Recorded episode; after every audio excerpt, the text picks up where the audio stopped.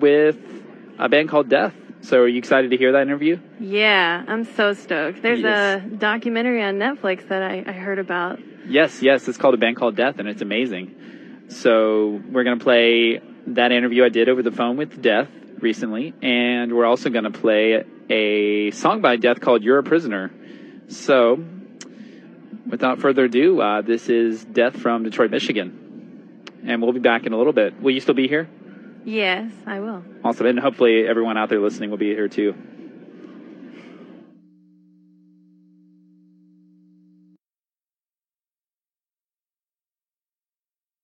Uh, this is Matt with uh, Damaged Goods on Little Raleigh Radio, and I'm here with a band called Death from Detroit, Michigan. And could you guys uh, introduce yourselves? Sure, I'm Bobby Hackney. I'm the uh, lead uh, vocalist and the bass player of the band. And I'm Dennis Hackney. I'm a backing vocalist and I'm the drummer. And you And we have Duncan who's en route and they should be here any second. okay. And you guys are playing the Hopscotch Music Festival on Saturday, September the sixth. That is correct. Yes, we are. And I'm everyone here seems to be very excited about seeing you guys uh, as one of the headlining acts. Well, they're not as half excited as we are to come down there and play. Yeah, no, I was gonna, I was gonna ask you guys about the, for people who haven't seen the documentary. The documentary is called "A Band Called Death," but I was wondering if we could go through like a kind of a quick version of the story for people who haven't seen it before. Uh, a quick version of the story. wow, man. I mean, you know, the, the, you know, there's so much to the story. Um, basically, I mean, you know, but it's basically, I mean, hey, you know, we formed a band in Detroit in the early 70s. We called ourselves Death. We immersed ourselves in rock and roll. Um, you to be in a number of other bands, but more or less we immersed ourselves in rock and roll during 1973. And we just started playing rock and roll and we never looked back. We became Death at the end of 73 into 74. Um, you know, we recorded uh, an album at the legendary United Sounds recording studio, being signed up to Groovesville Productions out of Detroit. And we recorded an album, and it uh, basically, uh, you know, was rejected by everyone, you know, including everyone in the industry. And now here we are 40 years later, and our music's getting worldwide recognition. That's basically the synopsis. Yeah, it's been it's kind of a uh, an underdog story, which I think is one of the reasons people seem to appreciate the documentary and the whole story so much. Because I mean, I, I feel like a lot of rock bands or people find them to be like, you know, like celebrities and kind of untouchable. But you guys seem like you're more like, you know, the common folk. You seem, you guys seem pretty down to earth, and you seem pretty humble about the whole entire experience.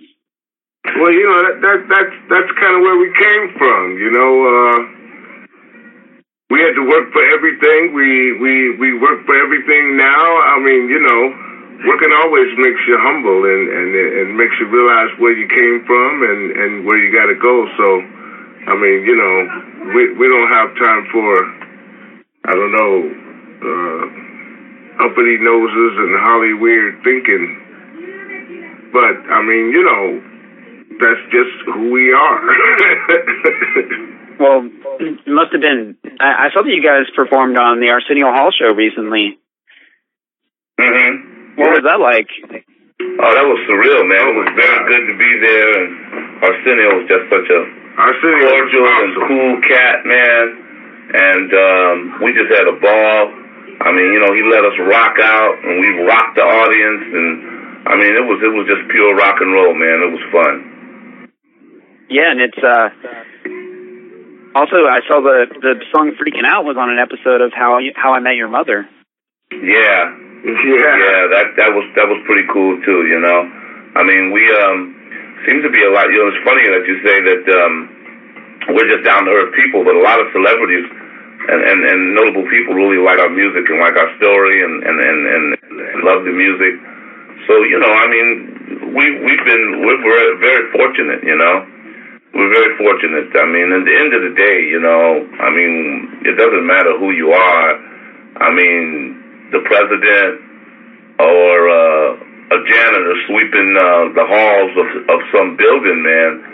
Um, you know, Bob Dylan even once had a had a lyric in a song that says even the president has to stand up in front of the mirror naked every morning like everybody else. That's right.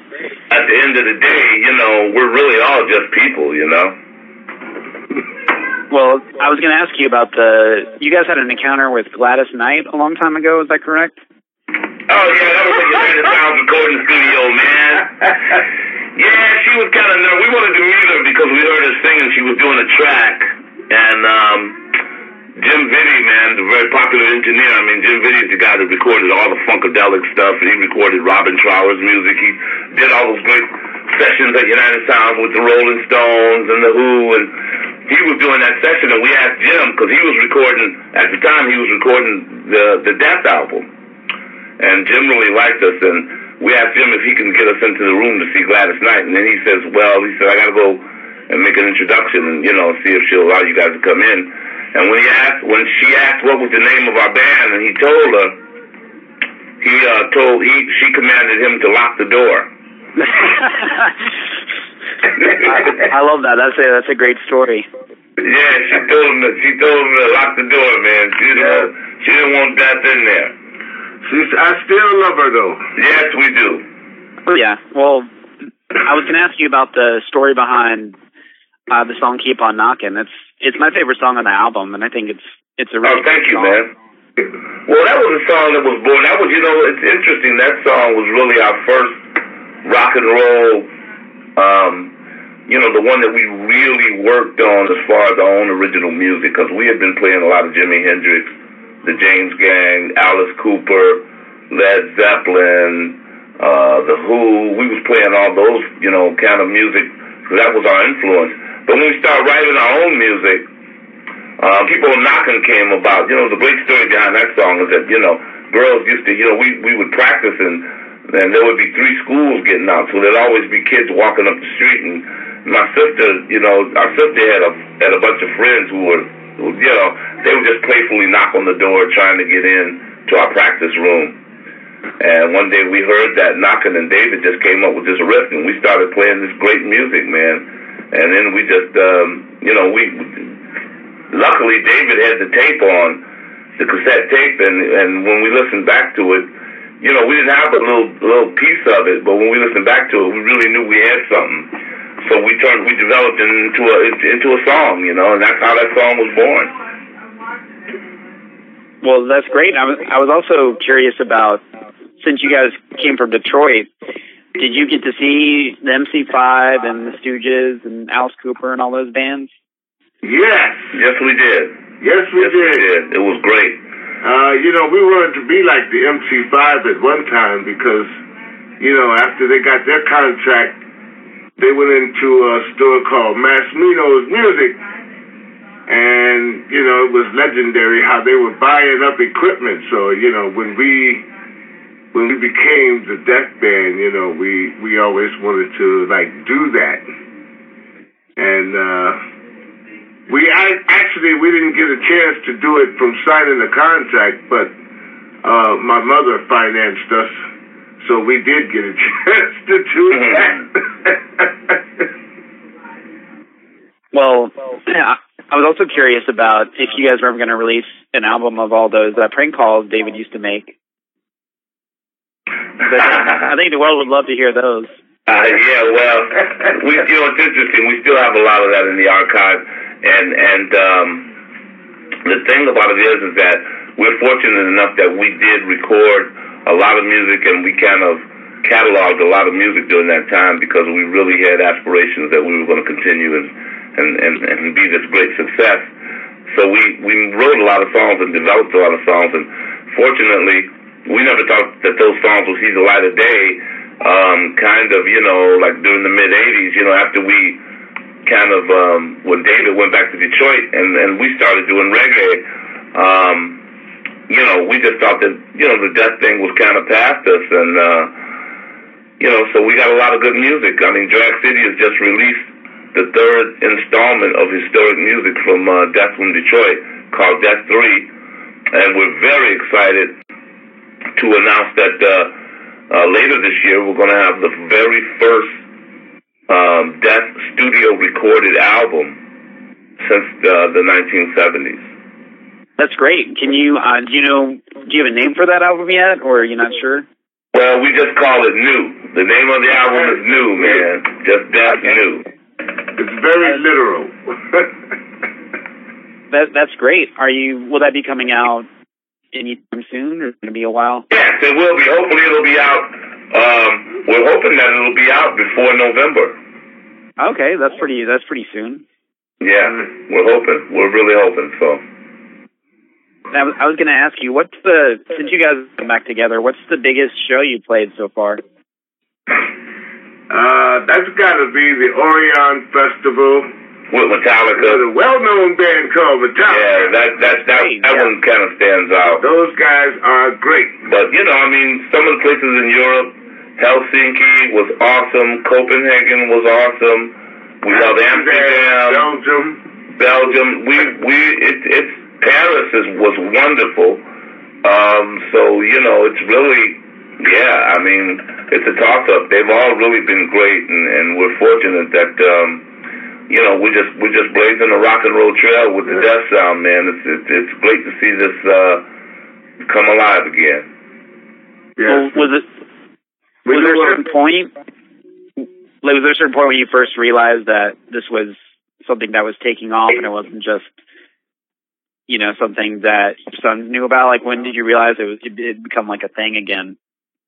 Uh, well, in 2008, we realized that people from around the world was tuning into this music, and you know, Dennis and myself, we were totally caught off guard by it, you know. And uh, after all these years, you know, we we knew that we still had all the tapes, and we knew that we still had all the dust, you know, material, but we were just taken taken surprised by it because you know, I mean, it was like something that that we had let go, but it actually came back to get us.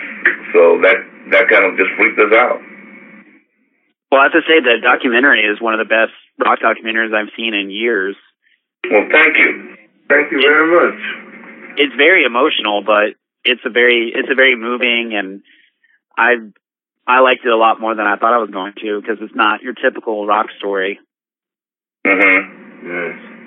Well, yeah, we thank you. We didn't know that. You know, we didn't know we were living this great story. We just we just continued to live and and, and maintain our families, man. And that's you know, and um, the great thing about it is, is even though we uh, um, you know discontinued death for a little while, even while David was still alive. At the end of the day, me, Dennis, and David always loved each other, and we still made music together. Um, and uh, you know, it was David who told us that you know he knew that the death music would be heard by the world one day. And um, the, one of the saddest parts about it is, is that he also told us that he knew that he wouldn't be with us when this happened, and this is all happening now. So you can understand from our perspective uh, how it kind of looks, you know. Oh, absolutely. Are you, so are you guys on a going to be on a tour right now, or are you just playing a few shows? Well, you know what? The name of our album is for the whole world to see.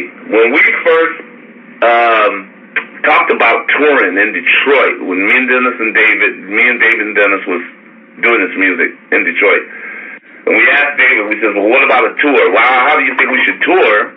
And when we all discussed it, we all came to the consensus that death um, for the whole world to see. I mean, we we're, we're on a continual world tour. We want to play every place in the world where death hasn't played, or every place in the world where everybody wants to see death. So we're just on a continual world tour, man. Well, is it your first time playing North Carolina? First time playing North First Carolina. Yes, it is. So that's, That's one of that. It's always exciting when we come to a place for the first time. Well, Raleigh's a great city, and you've got a lot of fans here, so we're really looking forward to your performance. Well, we come, we we're coming, and we hope that we can deliver greatly. Yes, absolutely. I I took the whole week off work, so it should be should be a great time. All right, man. All right. Good deal. so yeah, I wanted to thank you guys for for talking to us today. It's awesome. Thank you, and, and just Thank uh, you. tell your listeners to tune into our website www.deathfromdetroit.com. Check us out at Facebook at the um, the band called Death, Worldwide Death, and um, Story of Death. You can just just look us up, and um, you know we engage with our fans, and uh, we engage with the people, and you know I mean it's about rock and roll, man. That's that's what rock and roll is all about. So we're kind of like you know we like the um, the old school way of doing things with rock and roll, where you know it's just it's it, it's us and the people. So you know we we love the people, man. Uh, that's great. Uh, thanks, and I guess we'll be seeing you next week. You got it. Next week. All right. All right. Awesome. Rock rally. We're ready to rock.